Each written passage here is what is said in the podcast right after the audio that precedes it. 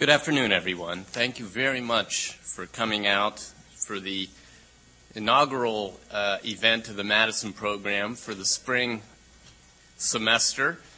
Uh, we're going to uh, start off with a bang, I think. It's, it's good to uh, be a part of Princeton's recognition and celebration of Black History Month.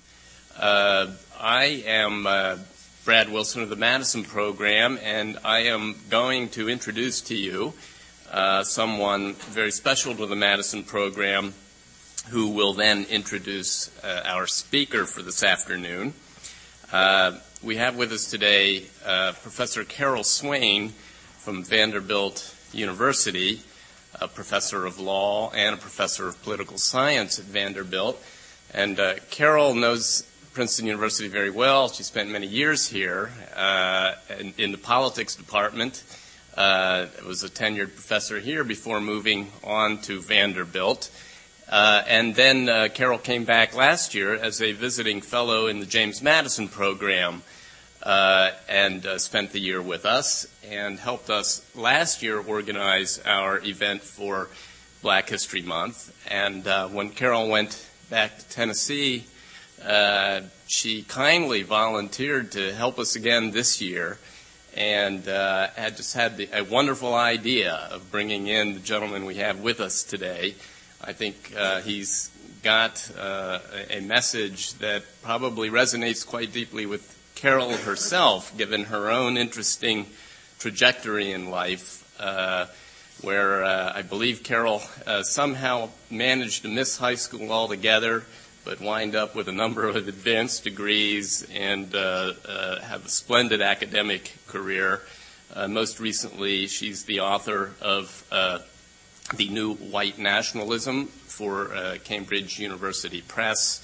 Uh, and she she is the author of an award-winning book titled "Black Faces, Black Interests: The Representation of African Americans in Congress" that was published with Harvard.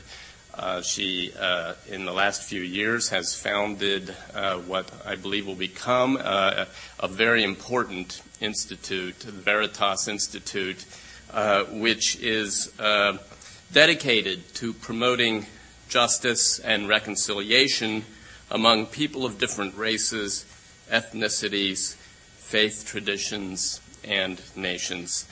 A splendid uh, project, and uh, we wish her well with that. So, uh, with that, Carol, please join me up here. Thank you.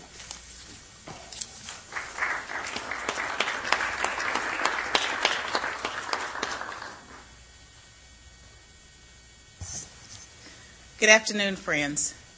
It's a pleasure to be back here and to see uh, some familiar faces and uh, some uh, faces that are new. I do believe that this program is one of the most important programs that I have participated in in recent years because Mr. Woodson is one of those unsung heroes that not enough people know about. They don't know about the impact that he's having all over the U.S. and maybe even over in other parts of the world. I don't know enough to say all over the world, but I know that he has changed thousands of lives. And uh, I've known about him for some time as an African American, uh, I've had an evolution. For a while, I was more of a liberal Democrat, small, not never really, really out there as really liberal, but I was uh, more mainstream Democrat, and I had always heard that he was one of those black conservatives. And if you're a black conservative, that's like a bad word. And I soon, as soon as I actually started speaking myself and doing research, I quickly found myself labeled as a black conservative. And it's pretty easy to get painted as a black conservative. And then you tend to be dismissed by the people that should be listening to your message. This room should be filled with black people. This talk was advertised all over uh, uh, New Jersey and in Trenton and places where the communities are suffering, they're crying out, they have all of these pressing problems, yet uh, you don't see many black faces. Reverend Atkinson is an exception here maybe the only, and this young lady here, and the people that came with Mr. Woodson. But let me get to my notes. I think Mr. Mr. Woodson has become a legend in our times, and that his prominence will grow as other civil rights leaders sort of fade from the horizon, and many of the policies that they have pushed are bankrupt. And uh, we know that, and even people that would like to believe otherwise, they have to look at what you see after so many years of activism that there's something wrong. Uh, Mr. Woodson's uh, background is not quite as impoverished as mine, I don't believe, but I don't want to get it. Don't know if I should go there. Um, he was born and raised in the inner city, one of five children. I was one of 12. Uh, he was a high school dropout and later earned a GED, and so we had that in common. Um, I don't know which grade he dropped out at. He went on uh, in, into the military and and later earned a college degree at the University of Pennsylvania under the GI Bill. That was uh, the affirmative action of his day that many whites benefited from as well. His social activism dates back to the mid 1960s when he was first involved in community development programs designed to empower the impoverished. And there he learned that the movement had taken a wrong turn. It was too much focused on the needs of middle class minorities. The civil rights movement had lost its way. And so Mr. Woodson was in the forefront of trying to take the programs and initiatives back to the community. In 1981, he became the president and founder of the National Center for Neighborhood Enterprise, which was designed to create, um, it was designed to address societal problems like violence, illegitimacy, substance abuse, and disease. Mr. Woodson uses a faith-based approach, and I believe that that's the only program that that's the only approach that actually works. I think it has always been the program with the most effective results, and so he has used a faith-based uh, approach even before that became popular with the Bush administration. He has received numerous awards, including the MacArthur Genius Award, and has written many books and articles, including the current book, the triumphs, the triumphs of Joseph, how community healers are reviving our streets and neighborhoods. Um, he is also the focus of the article that uh, Brad Wilson just mentioned in today's Weekly Standard. This uh, article highlights the contributions to the transformation, his contributions to the transformations of lives, and his philosophy and the founding principles of his organization. And some of those uh, principles involve involving the people that are suffering themselves into the, the solutions of their problems, involving those people from the inner city that are most impoverished in coming up with solutions to address their problems. He also applies market based approaches to the problems of the inner city, and he has been in the forefront of bringing faith based solutions uh, to the problems that affect the poor. And he has identified the leaders that we don't hear about. There are leaders in inner city communities that are making a difference. They're changing thousands of lives. You will not see them on MacNeil, the, the Lehrer show, the News Hour. You will not see them on Fox News. You will not see them in places like that, but they are out there nonetheless making a difference. And so it's my pleasure to introduce Mr. Woodson.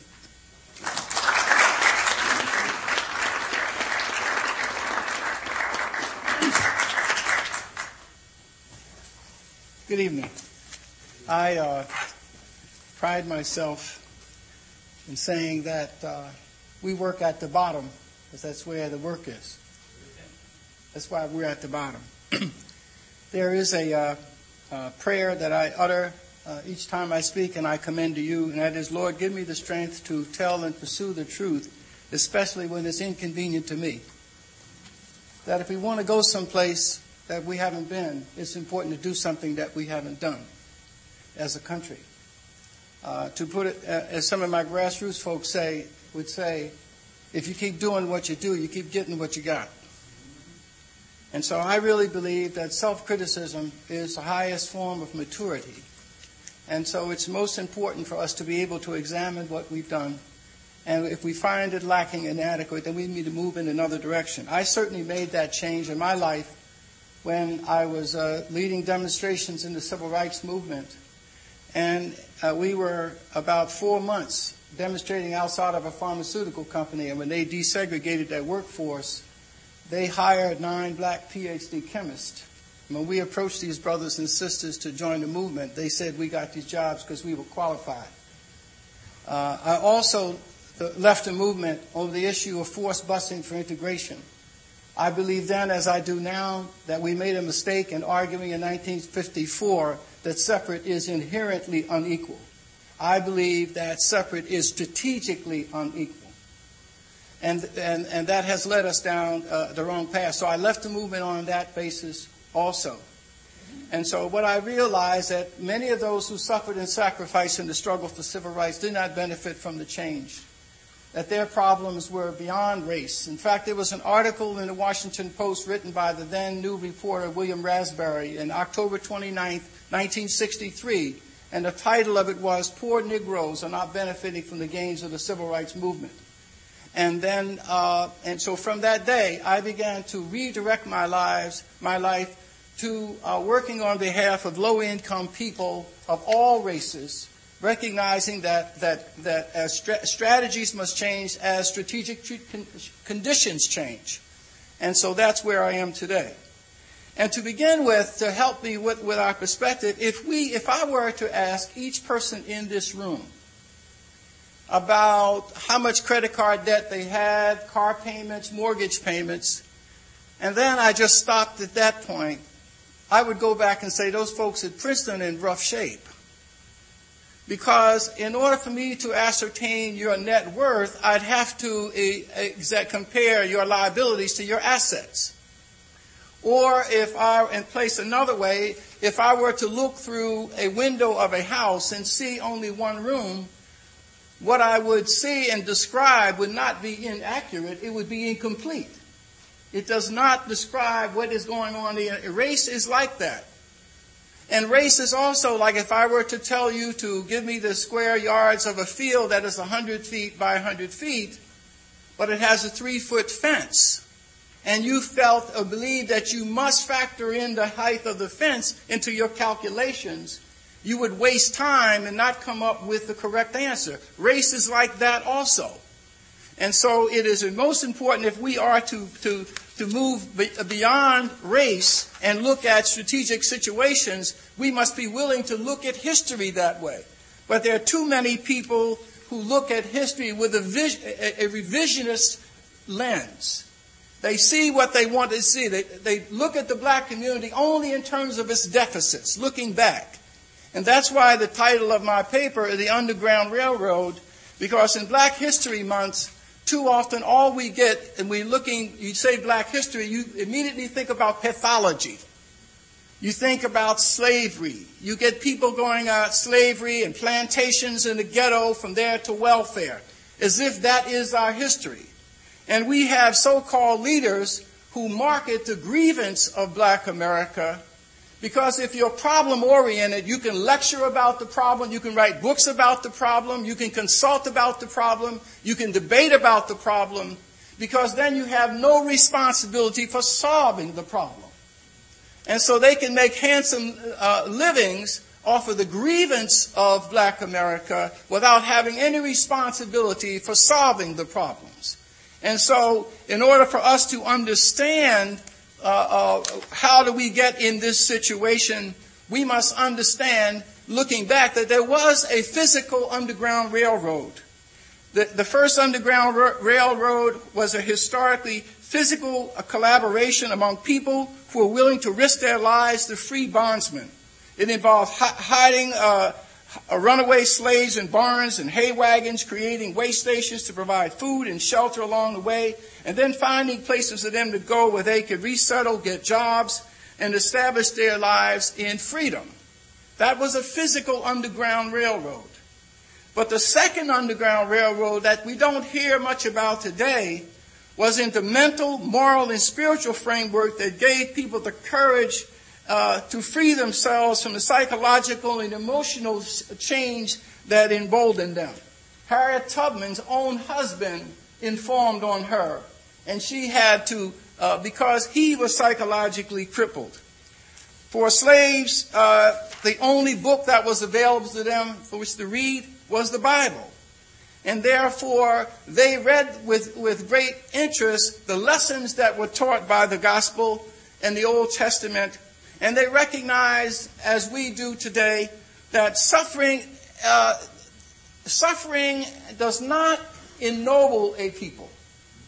That sometimes people respond to oppression in different ways. In reading Viktor Frankl's book, that it, the original book was from existentialism, uh, uh, and, uh, and Viktor Frankl's Man's Search for Meaning, the revised book. Uh, in there, he talks about his experience in the death camps, that he lost his wife and three daughters. He was a psychiatrist. He lost them the years in the death camps. And he says that there are three classic responses to that experience. There were those who just gave up. That the highest level of deaths occurred around Passover because people had hope that by Passover they would be liberated. And when that didn't occur, they just gave up and they died. And then there were those who became collaborators or capos. And they so identified with their Nazi oppressors, they even emulated their dress and their walk and their talk. And they were more oppressive to their own people than the Nazi guards. And then there were those like Viktor Frankl, who recognized that when you're in a situation where you cannot control your physical environment, what you can control is your response to that environment and so Viktor Frankl went inside of himself and began to survive. And for four years, he survived the death camps and came out of it. Uh, a man who then used his experience to author logotherapy and used his experience to liberate hundreds and thousands of people around the world with his experience. But what Viktor Frankl also said that he did not surrender his soul and became embittered by that experience. There was an interesting story about how one commandant of the camp risked his life to smuggle food and medicines to the inmates, to, to, the, to the death camp uh, uh attendees. And as a consequence, when the camps were liberated and the Allies were looking to round up all the commandants and the guards at the camps, three of Viktor Frankl's friends hid this man in, in, the, in the forest so, until they could safely negotiate his return. He was never arrested. He was placed in charge of distribution of resources in the camps. That is the ability to, to, to achieve grace in the face of oppression. And that is what Viktor Frankl realized. Just as uh, in, in slave times, there were 3,000 sla- uh, slaves, uh, blacks, who owned slaves and they fought on the side of the Confederacy. And yet, so that evil uh, has no bounds nor, uh, uh, nor uh, territory. And so, what we find here, by looking back at black uh, history, we have to ask ourselves well, how did those bondsmen manage to survive in the face of this oppressive situation? The second Underground Railroad consists of an understanding from reading the Bible of, of, of what God's grace is with people that he whose lives he touches. And there were three characters that I believe most influenced the attitude and belief systems of the slave. And one was Nehemiah. Nehemiah, as you know, was living comfortably as a slave, but a cupbearer to the king of Syria. And yet he became troubled by not his own personal circumstance, but by Jerusalem, the state of his fellows in Jerusalem, and got a commission to rebuild the wall. The second popular character was Joseph. Joseph, as you know, was from a dysfunctional Hebrew family. He was one of 12, and he was sold into slavery by his brothers. And he served and he sold to the Ishmaelites who were slave traders in Egypt, and he served in the house of Potiphar, where he became the best servant in the house of Potiphar. And he was placed in charge of, uh, of Potiphar's house. He was the administrator. And then he was a very handsome young man, so Potiphar's wife lusted for him. But Joseph refused to have sex with her because he had lateral integrity and horizontal integrity. And Joseph, though, as a consequence, she faked, she said he tried to rape her after she sent all the servants out and he ran out of house and left his cloak, and he was in prison where he languished for years, but he became the best prisoner.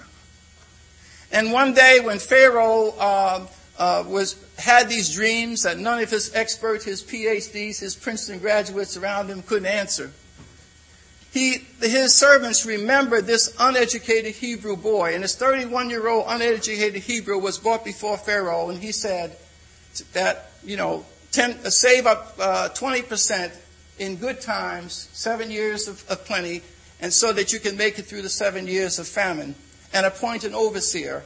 And Pharaoh appointed Joseph as the overseer. There's one other character that I'd like to, uh, to focus on that is lesser known. And that is in, the, in 2 Kings, there's a 13 year old Hebrew girl who was a slave in the house of Naaman. And there, she, uh, Naaman, who was the chief uh, uh, uh, general to the king, developed leprosy. And this 13 year old girl advised her mistress to tell Naaman to go and present himself to Elisha in, in Israel and that he would be cured and he followed her direction and went there to be cured. Now, the lesson in all of this, if Nehemiah, if Joseph, if this unnamed 13 year old girl had defined themselves as a victim and sought only retaliation, then we would never know about them in history.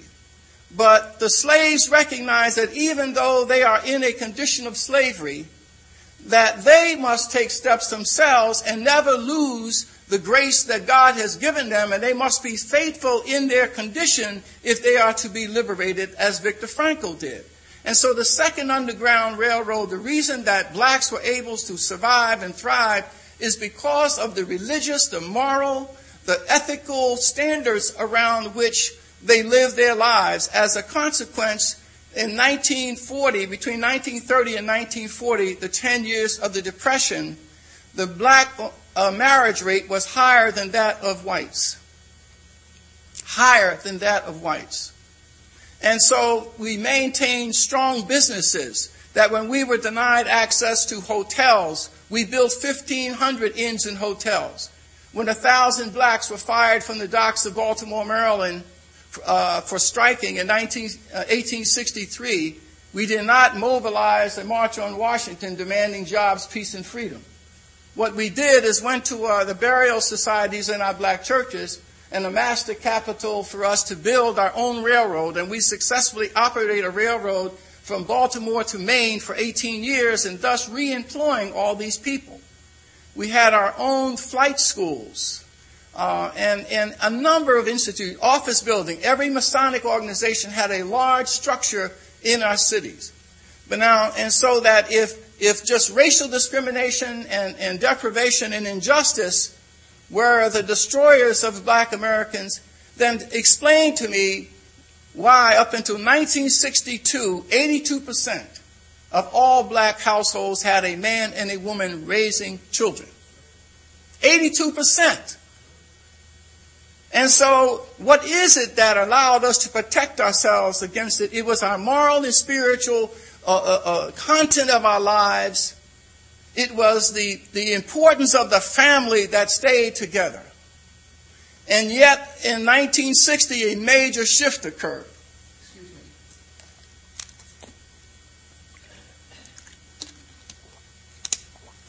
A major a uh, paradigm shift occurred. And that is with the urban unrest.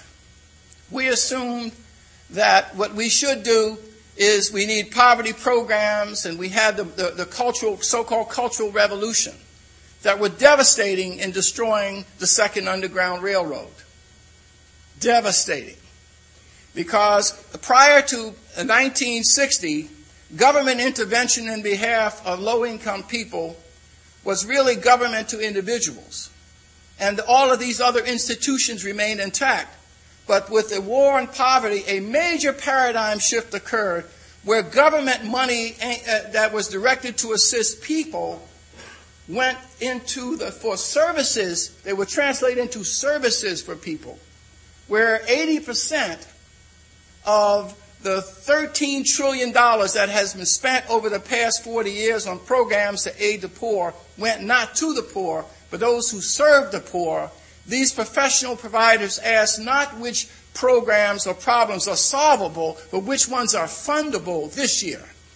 So we have in two years uh, of urban renewal, all of the major commercial centers of black life from Durham, North Carolina, the Hayti section, or the Greenwood section of Tulsa, Oklahoma, were decimated in two years of urban renewal. Urban renewal did more to decimate the black commercial centers in America than anything the Ku Klux Klan or the Night Riders could have done. Because even during the Depression in the Hayti section of Durham, North Carolina, we didn't have one of the 100 businesses go under because blacks in Durham organized a boycott. And they have a, a, a, chamber of commerce called the Chain, where they pull together the community to, to help uh, in, in, the, in those struggling businesses. But two years of urban renewal, those communities were devastated and decimated. And also with welfare reform coming down the pike, where mothers could uh, receive support without having, all you have to do is remain single, have babies, and, and, and the government will take care of you. The combination of all this perfect storm of policy initiatives came together with the consequence that today 70% of all black households are single uh, uh, parent households, moms raising children. We also know that the black on black crime rate, more blacks are killed by other blacks in one year than killed in the nine years of the Vietnam War.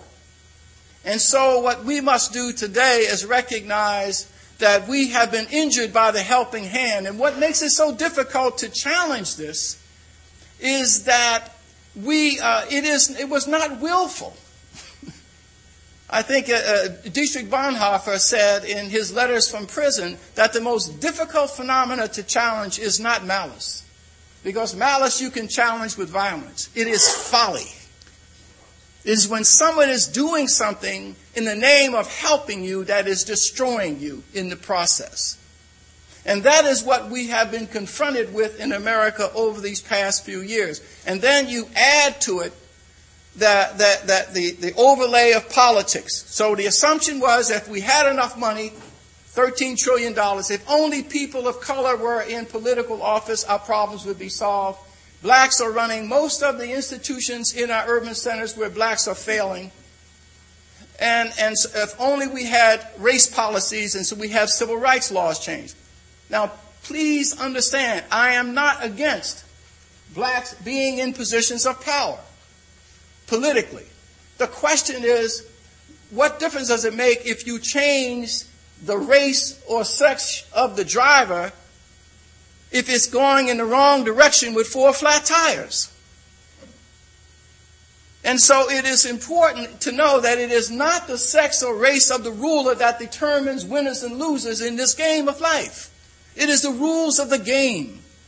And if blacks merely take over and continue to apply the same dysfunctional rules that existed when whites were in power, the consequence will be the same. And that's what we are facing today. We also rec- that, that there are so-called civil rights leaders who are telling us that race is the most important issue facing uh, blacks today. But the Joint Center for Political and Economic Studies, certainly no conservative think tank, has done two uh, uh, uh, surveys of blacks and asked the black community, rank and file, what are the issues most important to them? Race only showed up less than 2% on two different polls. It was health care, it was social security reform, jobs, defense, other issues. And yet we have a race grievance poverty industry leaders who continue to bombard us with the notion that our problems are grievance and that our problems are is racism.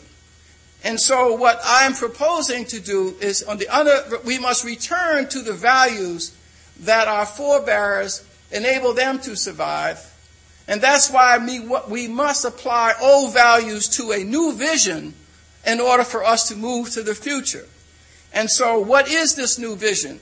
I believe that people armed with experience will always prevail against people armed with an argument. What we did at the National Center for Neighborhood Enterprise is that we went back and looked at those foundational principles that enabled our people to survive, and we brought them forward till today. So what we do is we go into low income neighborhoods and we look for the real experts. And that is like a Geiger counter. We seek out people who are raising children in poverty but not of poverty. There are people who are raising children in crime infested, drug infested neighborhoods, children that are not dropping out of school, in jail, and on drugs. And we go in there and ask them, How did you do that? We bring them together in forums with microphones and writers sitting around, and we ask them to tell us what unique strategies, what values, what is it that you did that caused you to survive? And then there's a second type, and that is those that are in those communities that, that did fall, that they became prostitutes, drug addicts, and, and, and predators. But God changed their heart and transformed them, not rehabilitated them, but made them all new people. And then they are powerful witnesses to other young people that change and transformation can occur regardless of your physical environment. And we bring these to the table, and they are the foundation of our new solutions. Let me give you some practical examples of what happens when we apply those principles with these folks.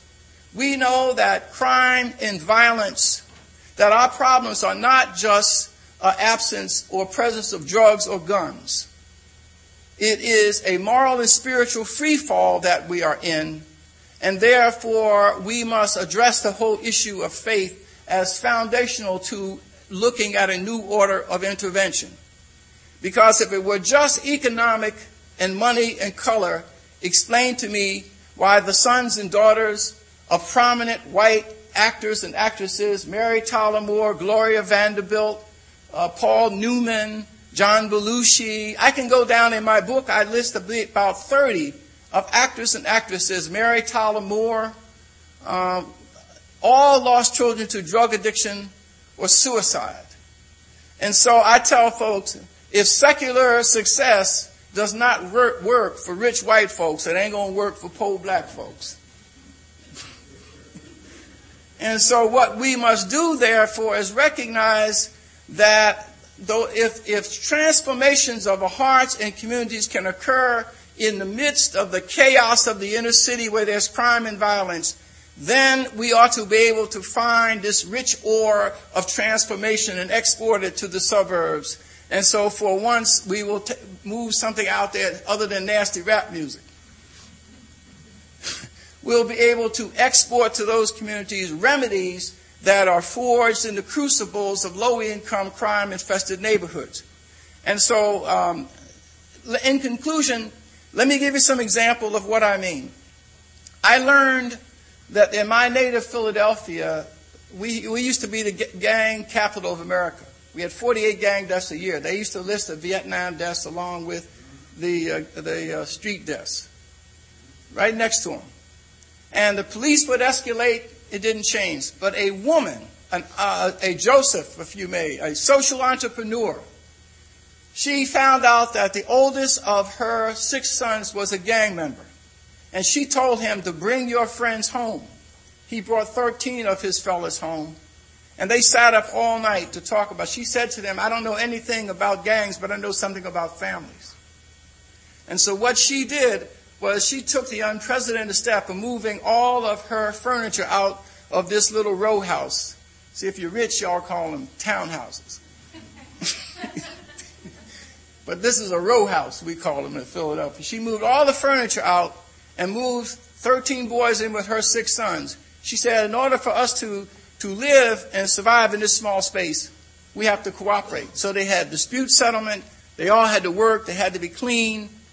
And when the word went out in the community that there was sanctuary, young men showed up every day wanting peace in their lives. So they worked and paid off her mortgage in two years and purchased a house across the street, down the street, next door, over there. Next thing you know, they had seven homes where young men were living there in an orderly life. She said, after three years, there's peace in my neighborhood, but not in the city.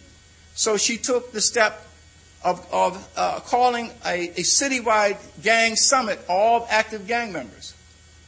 Well, everybody thought she was crazy. She could not get any one of the black churches to open their doors. But the Quakers at 4th and Arch Street opened their historic center. And it was the first time in the history, I'm from Philadelphia. I was raised four blocks from Sister Fattah. It was the first time in the history of the city of Philadelphia that the Mother's Day parade was canceled.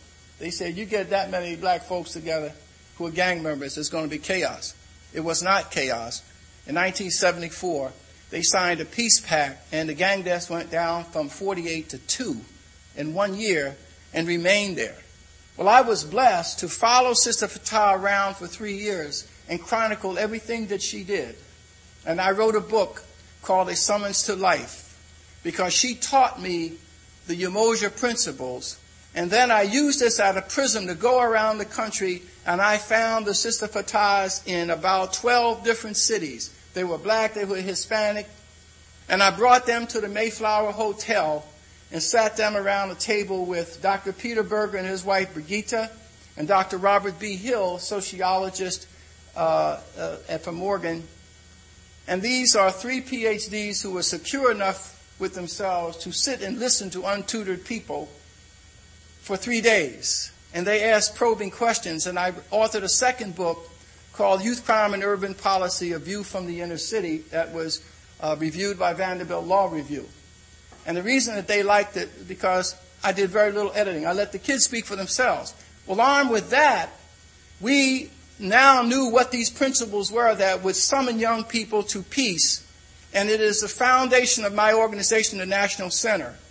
And I had been training some grassroots leaders in Washington, D.C. about 10 years ago on these gang intervention approaches. And, and I said, your influence with the prison, you're all over, it's dispersed, but you got to bring it and concentrate it in one neighborhood. And they said, well, where should we go? And then a 12 year old boy, Darryl Hall, was killed, the youngest in the country. And so it was front page news and on the networks. And I said, God has made that decision for you. So, because they were trusted, these men who were ex offenders themselves brought the young men, 16 of them, to my office downtown in separate vans. And I tell, we searched them. I tell folks, we spirit filled, but we ain't crazy. And uh, we sat them down at the table, and they said, No one has ever asked us to be peaceful. And to make a long story short, we, we negotiated, and afterwards, it became a job training seminars. And what happened was the housing authority, once we had a press conference, showed up.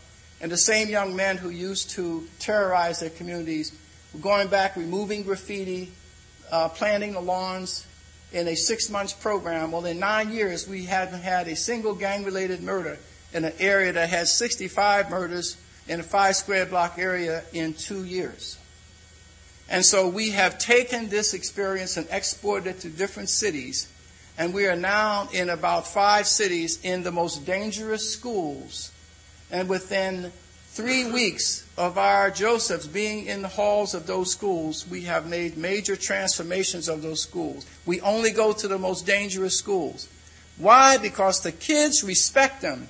They are not counselors, they are not security, they are living witnesses of God's grace.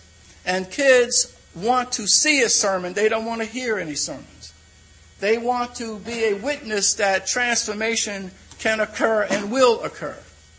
Let me just conclude by saying to you that if we are to rebuild our society, it must come from people who rediscover the moral and spiritual underpinnings of it. It won't be done through political debate or having conferences. And nor can we look necessarily at the political left or the political right. Bill Bennett said it right that when liberals look at poor folks, they see a sea of victims, and many conservatives see a sea of aliens.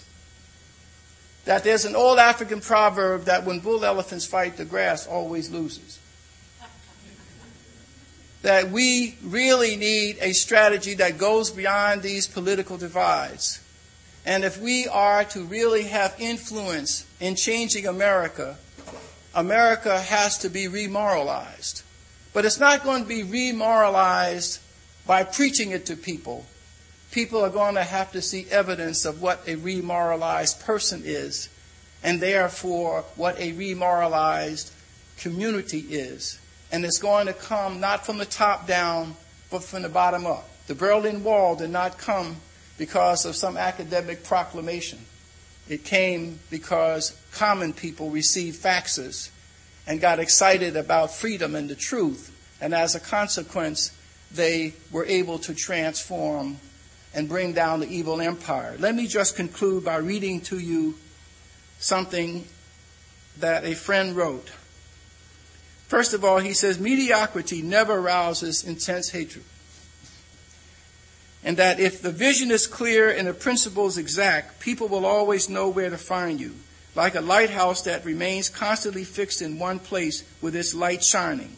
The fog of prejudice, self-doubt, greed, and enmity may keep them from seeing you, but if you remain as a moral and spiritual lighthouse, those who are lost will find you. America must return to this purpose. Thank you.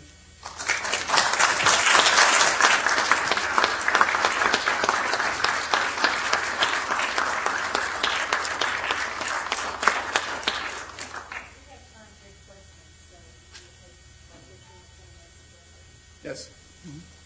What's the difference that you see strategic inherent and inherent inequality versus apartheid?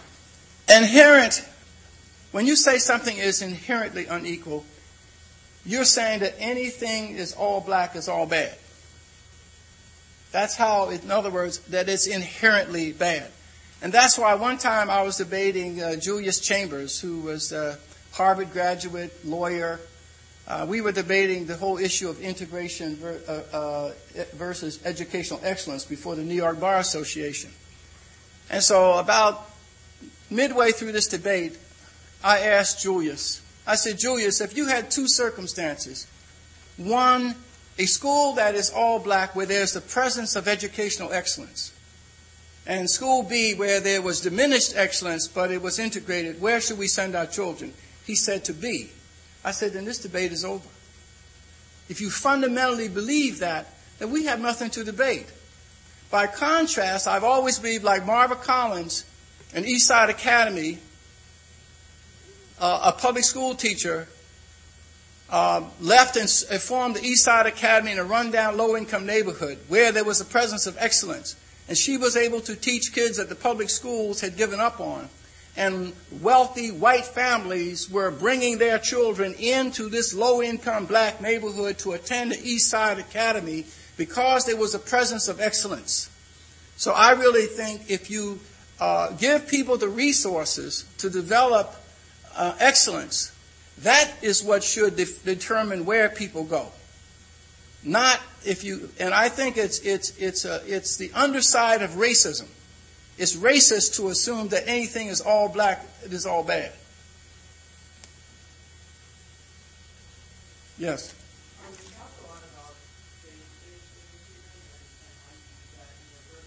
But I was wondering um, specifically, what do you do? Um, do you is one of your goals to, to proselytize, or do you? Or what, what is it that you do? No, the goal isn't to proselytize. When, when we say faith, and I'm really disappointed in this administration's faith-based initiative for reasons that it, it's being used to talk about getting government money. That's not the point. In other words, a, a faith experience is, is somebody, in other words, drug, the, the traditional approach to drug and alcohol is to say no. It's a rational approach. Uh, $35 million was spent on a seven year ad campaign to educate people about the horrors of drug addiction. That's a rational approach, right? When in fact, if, if rational approaches work, explain to me why people with who are chemists, who are pharmacologists, who have who are MDs are drug addicts. This isn't a lack of knowledge, is it? And so therefore it's an irrational response. And I believe faith in God is an irrational uh, answer. I don't know why it works, but it works. and so therefore, the groups that, that, that I have seen around the country who were predators, who are now ambassadors of peace, what I did was that for two years I went around the country and asked about 500 grassroots leaders over two years, what is it that you were a prostitute four years ago and now you have your children back, you're in school, you restored your life, you were a, a, a drug addict, you were a, a stick up man, and now your lives have changed. What changed you? All of them said faith in God transformed me when prison couldn't do it, when psychiatrists couldn't reach me. My faith in God changed my life. And so, therefore, as someone who is a chronicler of grassroots initiatives, I had to begin to ask myself, what is it? And try to, and I'm still trying to answer that question for myself. But all I know is that the people whose lives have been transformed, they can't explain it either. But they know that when God entered their life, it was changed. They walked through a door. And every one of them, they don't need 12 step programs. Every one of them can tell you the date that they changed. That they didn't need the drugs anymore. They didn't need the heroin. And so uh, I hope that that's, a, that's as complete answer as I can give you. I'm like that blind man in, in the book of Matthew when they asked him if Jesus is the Messiah. And he looked at these wealthy men with these fancy robes and he says, Oh, what a wonderful thing that you rich, well educated, powerful men would ask me, a beggar, is he the Messiah? All I know is I was blind and now I see. And I'm that way too. I can't explain it, but I've seen thousands of people who were blind to responsibility, to family life. And all of a sudden, they had an experience with God and their lives have been changed. So I have to be uh, respectful of that and support it. Yes? Um, so, what role do you think the federal government and policy should take in solving these problems? Do you think the ideal, most successful solutions will come when the government takes a very hands-off approach? It's, see, I wish the government were, in fact, to take a hands-off approach, so they don't. I'll give you an example. Back in 1990, I got a call, or 90, what was it, Heather, 93? 95, I got a call from Teen Challenge, a, a noble organization that has 150 chapters over, very successful. The state of Texas and other states wanted to regulate them out of existence, even though none of these faith-based groups received any money from the government. And what the government was saying is that you must have professional drug counselors, people with degrees, if you call yourself a drug treatment program. So they changed their name. The governments came in and said, You are doing it better than anyone that I've ever seen, but you're doing it the wrong way. Serious. That's what the evaluator said. and so the government tries to regulate them out of existence. In fact, started to seize their files and, and bring all the people in. And so what happened is when they called on the National Center, what we did was we got the American National Institute of Justice to file an injunction. Uh, I called a friend, Ed Bradley, I was in college with, uh, and asked him um, if he would just call there from 60 Minutes, even though I know you're not going to do a show, but just call. and Bill Raspberry wrote a column uh, about it. It backed them off, but we were able to then organize a demonstration on the Alamo with 300 saved drug addicts, and then I was sitting with Governor Bush two weeks later, and he said he was unaware of the regulatory barriers, and so within six months, he signed a law uh, exempting faith-based groups from state regulations. So the biggest barrier that government places is regulating and, and denying, and they're hostile to faith-based organizations. No one is asking them to embrace them, but right now, government is actually hostile to faith-based organizations. Uh, that's just one uh, example where, where government is hostile. So right now, the best thing that government can do is, you talked about my having a GI Bill of Rights. Some of these groups need money, but how it gets to them is important. And that is, I do not believe government ought to be writing checks to faith-based organizations. What they should do is pass, uh, make tax credits so that individuals can assign some of their tax liability to these groups. The second, if uh, somebody is going to go into a hospital and the government is going to pay, why not send that money as a voucher to the faith-based groups if the group has demonstrated it can uh, better serve the group uh, interests of people? So it's not a matter of being for or against government, it's what is the proper role of government. The, the government role ought to be indirect, but never direct. Okay? Yes.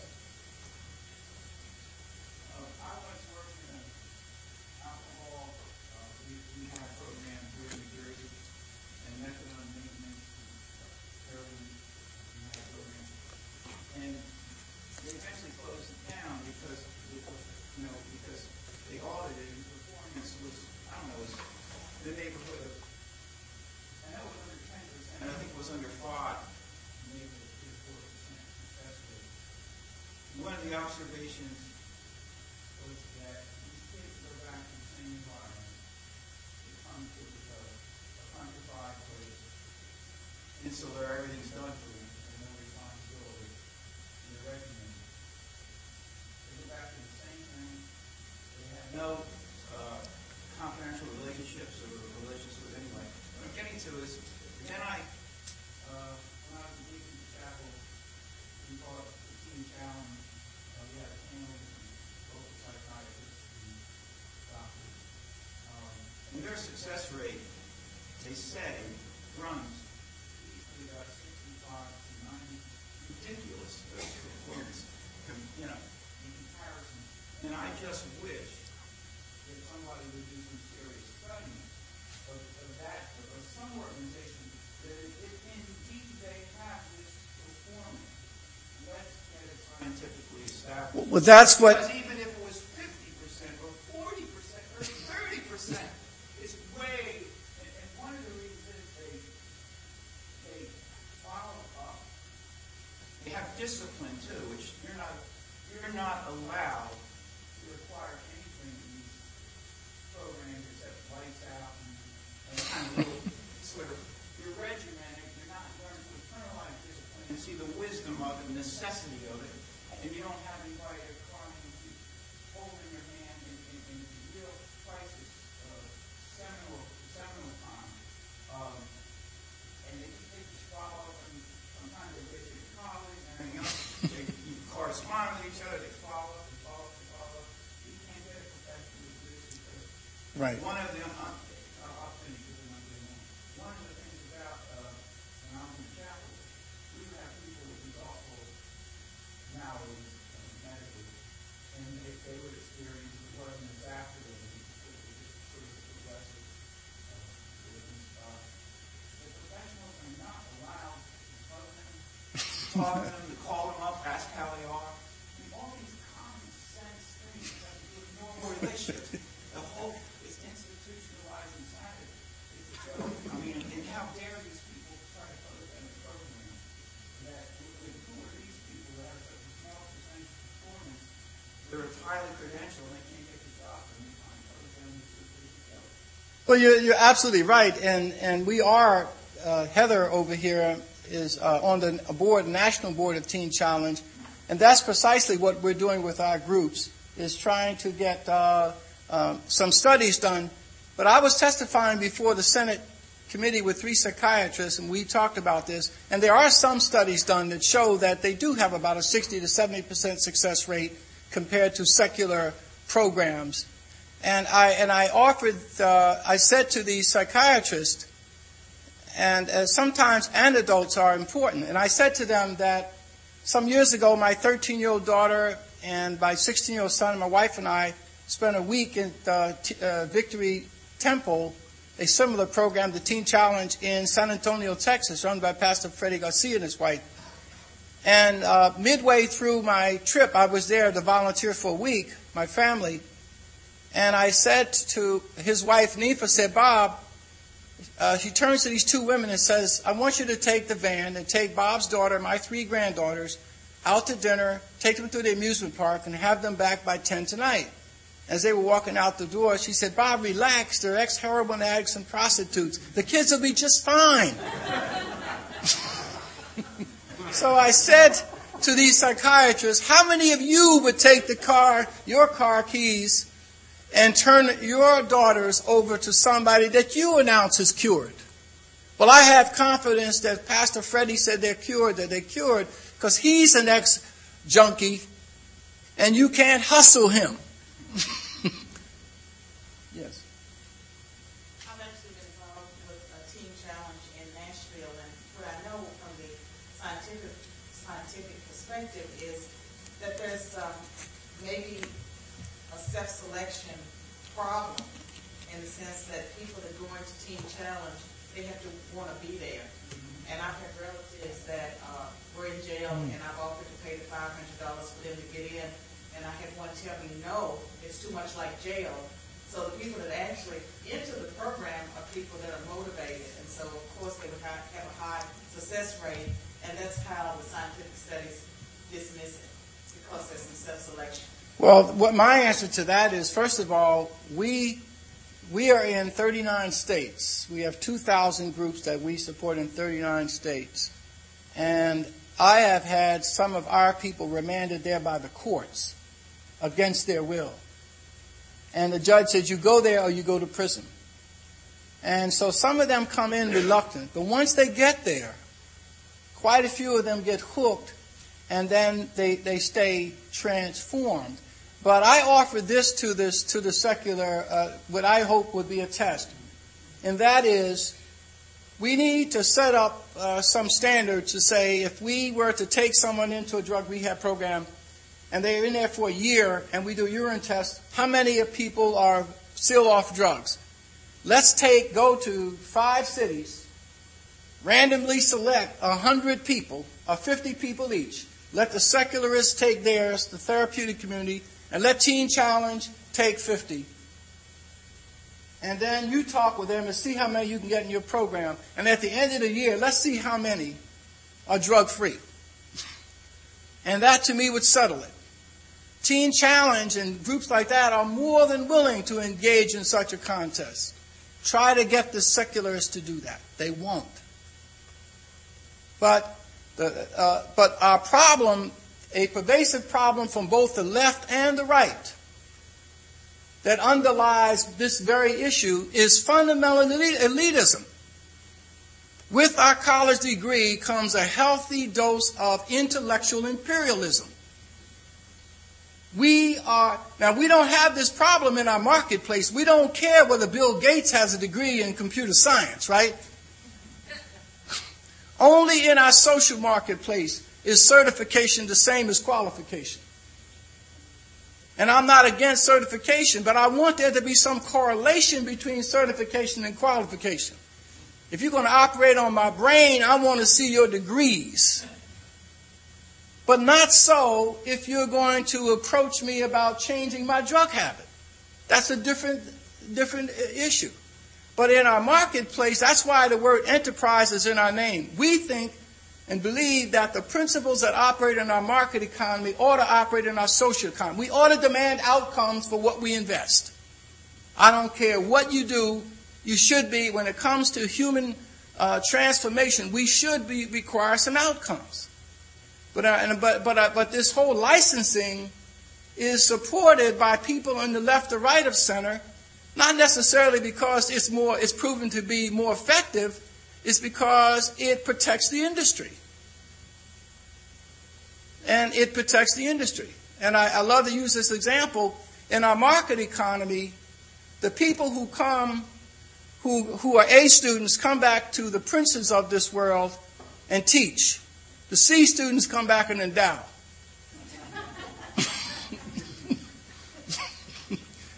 because about 3% of the entrepreneurs create 80% of the jobs in the economy. And they tend to be C students. Because I know some venture capitalists who will not invest in any entrepreneur that has not failed at least once. See, well educated people, they come to a company, they want to know what the 501k plan is. An entrepreneur wants to know what the deal is. And so, but, but in our market economy, we appreciate it and extol it. Social economy, we frown on it. If somebody speaks and they dangle a participle or split an infinitive or break a verb, we assume that they're unwise. Therefore, we can dismiss anything that they say. Not so in the market economy. As one of my favorite uh, people, uh, A.G. Gaston, who was Alabama's first black millionaire, it was a sixth grade education. He's a millionaire many times over. A.G. Gaston said it's better to say I is rich than I am poor.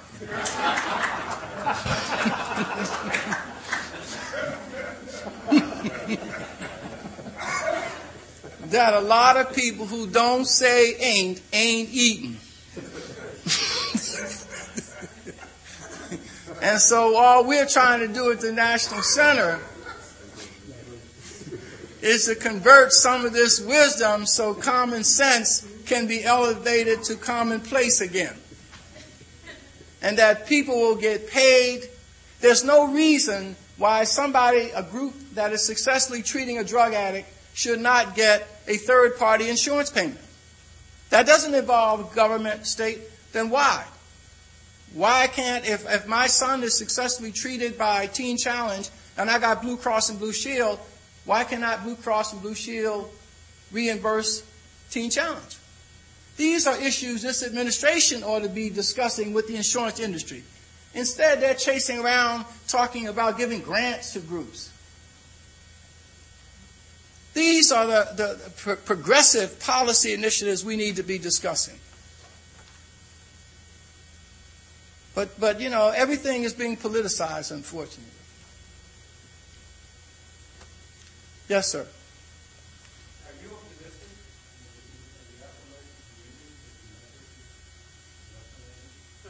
I am very optimistic because you know why? Because in our world of low income, crime ridden neighborhoods, I'm seeing some dramatic transformations occur where schools that where attendance rates are now up 93% in a school that was uh, had five gangs in there. You go in the hall and, and, and, and learning is beginning to soar. And so I'm seeing the immediate effect of taking these transformed Josephs and, and, and men and women and putting them in there with children who inspire them to learn and to put down the gun and put down the drugs. I am so on fire about it. My frustration is that we don't have the money to take what I know works in microcosm and expand it to the entire nation. Yes, sir.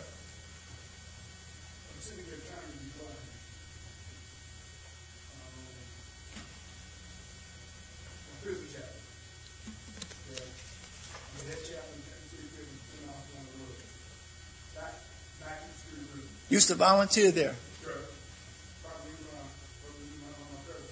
Mm-hmm.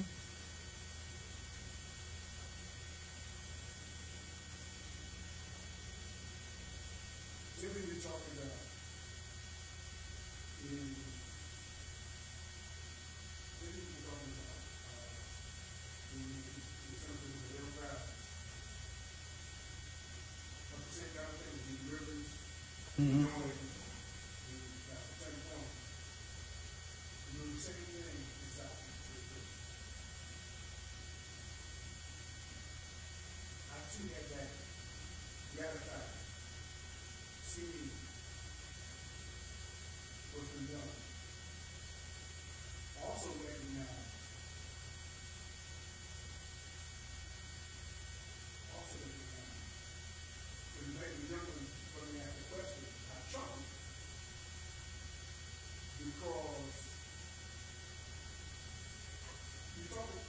You're absolutely right. It's up. What you're going to see is up because the people,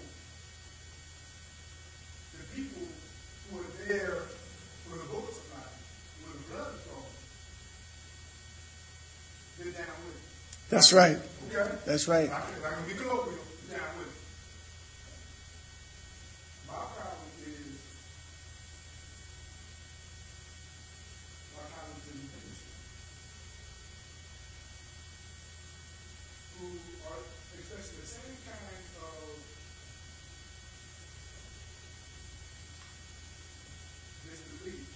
And cynicism. and cynicism.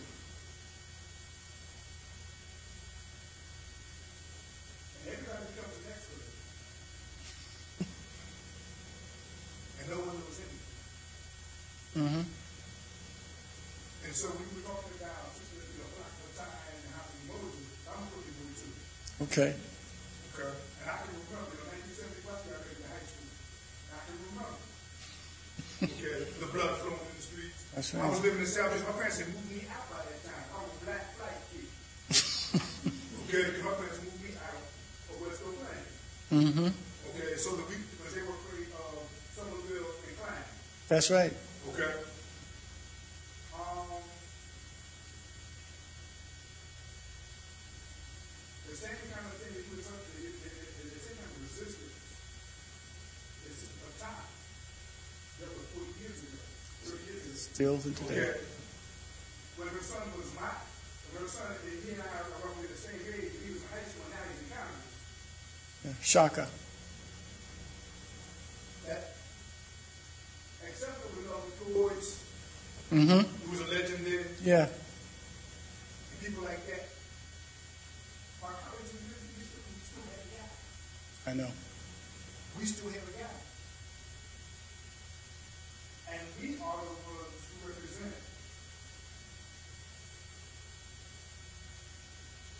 We are the ones who represent. We can here represent our people. Exactly. No, you're absolutely right. And I think that the priorities that grassroots folks have, I, when I'm in, I, and I speak at Osborne Prison, I do a lot of speaking in prisons. And in fact, in 1983, you'll remember that they had these wolf pack attacks where groups of young kids began to attack shoppers on buses and all. And it wasn't organized gang. I went to Umoja at that time and I said, Sister Fattah, what can Umoja do about this? It's an outbreak. And this is out of the box. She called Fat Rob Allen, the four heads of gangs that used to operate, and they said, well, the fellas in the House of Corrections in the local prison either know who's doing it, can influence who's doing it.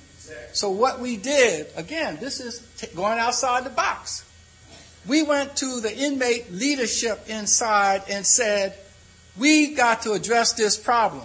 They gave us the name of 150 kids from their neighborhoods and say either they're doing it or they can influence who's doing it. Bring them to us.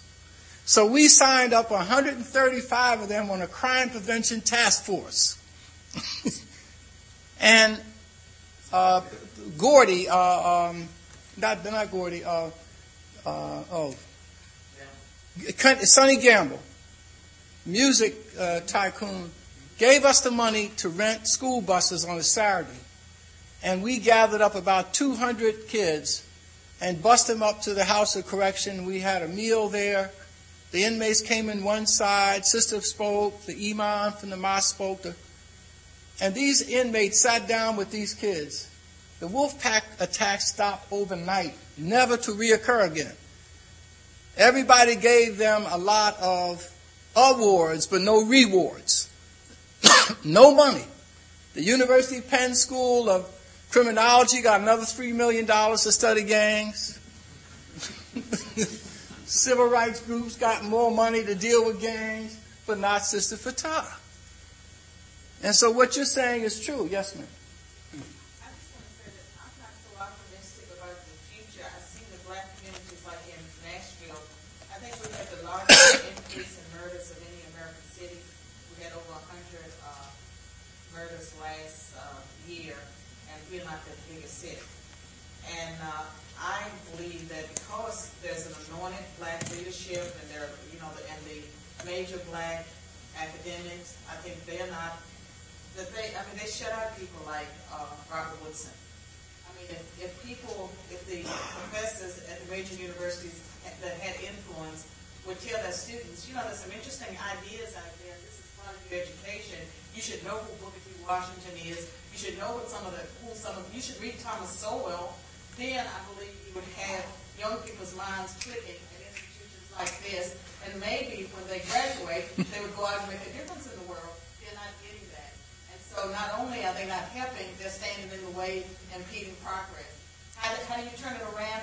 The white people that are Northeast people and put them Exactly. in power need to stand up and do something, speak. It's not, I'm just so frustrated when I see how these people are enabled to do nothing and the communities are suffering, they're being enabled, there's a codependency relationship with white elites. Yes, sir. So do you think that, do you think it, if I hear it correctly, the white establishment is afraid of black establishment? I don't think they're afraid. They, they find it easier to pay ransom. Right. To the, they just pay, they just write a check and they know they're not going to do anything serious. And so that, but, and so they can say they've already paid their black tax. So they write their little check to these little hustlers and then they can go home even though, uh, you know, I asked, in fact, I'm going to do a seminar on the 15th, right, Heather? Before some corporate leaders and I asked them this question. Why do you pay expensive government uh, you pay expensive lobbyists to get government off your back and then pay race hustlers to get government on your back. That's schizophrenic. But you're right, if they were to stop and withdraw their legitimacy, then they would go away. Any leadership, when you see the quote leader prospering while those that they are supposed to represent continues to deteriorate, you know, that's a corrupt leadership. So how is it? And how do people become black leaders? I mean, it's the white establishment that control the media that put the microphone in front of Jesse Jackson Sharpton and ask them their opinion. And so they control who is considered a black leader.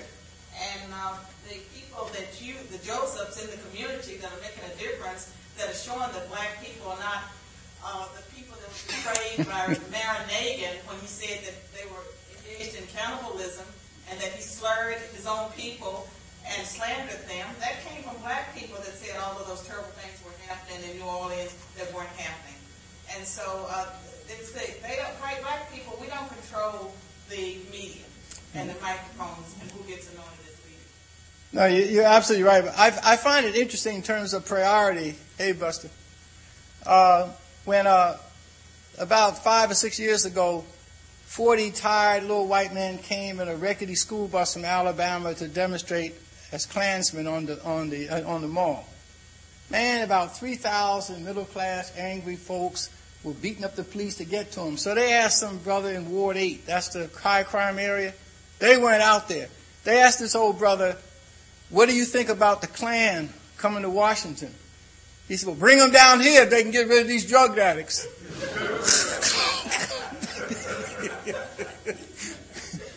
and he was serious about that because his priority wasn't the Klan because they ain't the people shooting at his kids.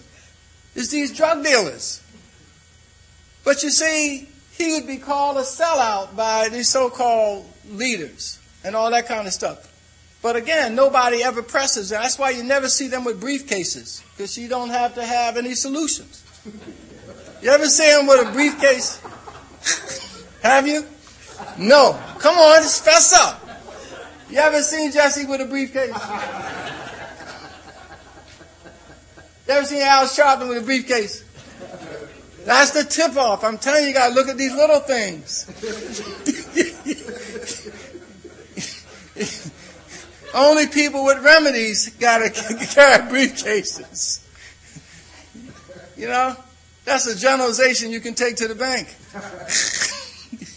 yes, sir. Can you say a little bit about your, your impressions of the welfare solution? Yeah, I think any this uh, I think anything that empowers parents to make choices is good. Uh, this whole issue was debated back in 1943 on the GI Bill of Rights. You remember, uh, Reverend uh, Dr. Hutchins, who headed the School of Education at the University of Chicago, argued with the educators that if you give returning GIs the voucher, they will turn higher education into an economic hobo jungle. That was the name for homeless folk back then. But Congress, by one vote, voted to give the money to the GIs. And they, in turn, made their choice. And as a consequence, in 40 some years, we have educated 500,000 rabbis, priests, Baptist preachers with the GI Bill. And no one's talking about that. Because the money went to the individuals and not to the institutions. And there were some fly by night institutions, but the marketplace tends to take care of that. And so I believe strongly that you need to give choice, particularly low income parents. It's fascinating that the principal opponents of vouchers have a choice. 80% of public school teachers with school age children do not send them to the systems where they teach. By contrast, if you work for Ford, you cannot park a General Motors car on the parking lot because it would be morally inconsistent for you telling everybody to drive a Ford and you driving a GM product. But we accept moral inconsistencies in our social marketplace that wouldn't be thought of in our commercial marketplace. Go around to, to any of these car, a car auto product and see if you see any foreign cars on the parking lot. Or if you see any non-Ford product, you won't see it. And we just accept it. Jesse, Eleanor Holmes Norton, all of them sent their kids to Exeter Academy or some fancy schmancy uh, Sidwell friends and whatnot, while they're denying a chance for low income people to go. If you don't suffer the consequence of your decision, then that's morally inconsistent. Okay? Anything else? If not, yes, sir. Yes. Okay.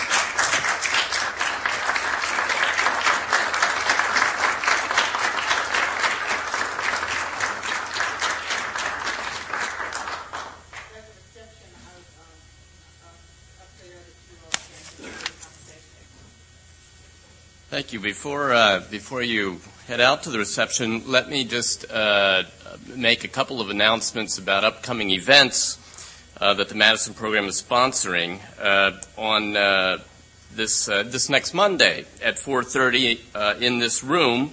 We have Bill Saunders of Family Research Council Center for Human Life and Bioethics speaking on the Doha Declaration. The world affirms the natural family and marriage. And then uh, the following Thursday, again here at 4:30, we've got uh, Michael Stokes Paulsen, a law professor at the University of Minnesota, speaking on a uh, uh, interesting and, and, timely topic: the Emancipation Proclamation and the Commander-in-Chief Power: Lessons from the Lincoln Administration for the War on Terror. And then finally, let me just mention that towards the end of the month, uh, on February 22nd and 23rd, we have our uh, first spring conference, uh, the Renaissance of Jewish Philosophy in America, that we are co-sponsoring with the Jewish Theological Seminary in New York. It will be here on campus in Whig Hall. Uh, and uh, uh, the idea is to bring in 10 of uh, our country's uh, leading Jewish philosophers and theologians and have them engage in a discussion of how being American has affected their philosophizing and, and theologizing uh, and, and, uh, and vice versa. So I think that will be a very interesting conference, and I hope you will attend. Thank you, and please join uh, Mr. Woodson and us up at the uh, reception. Thank you.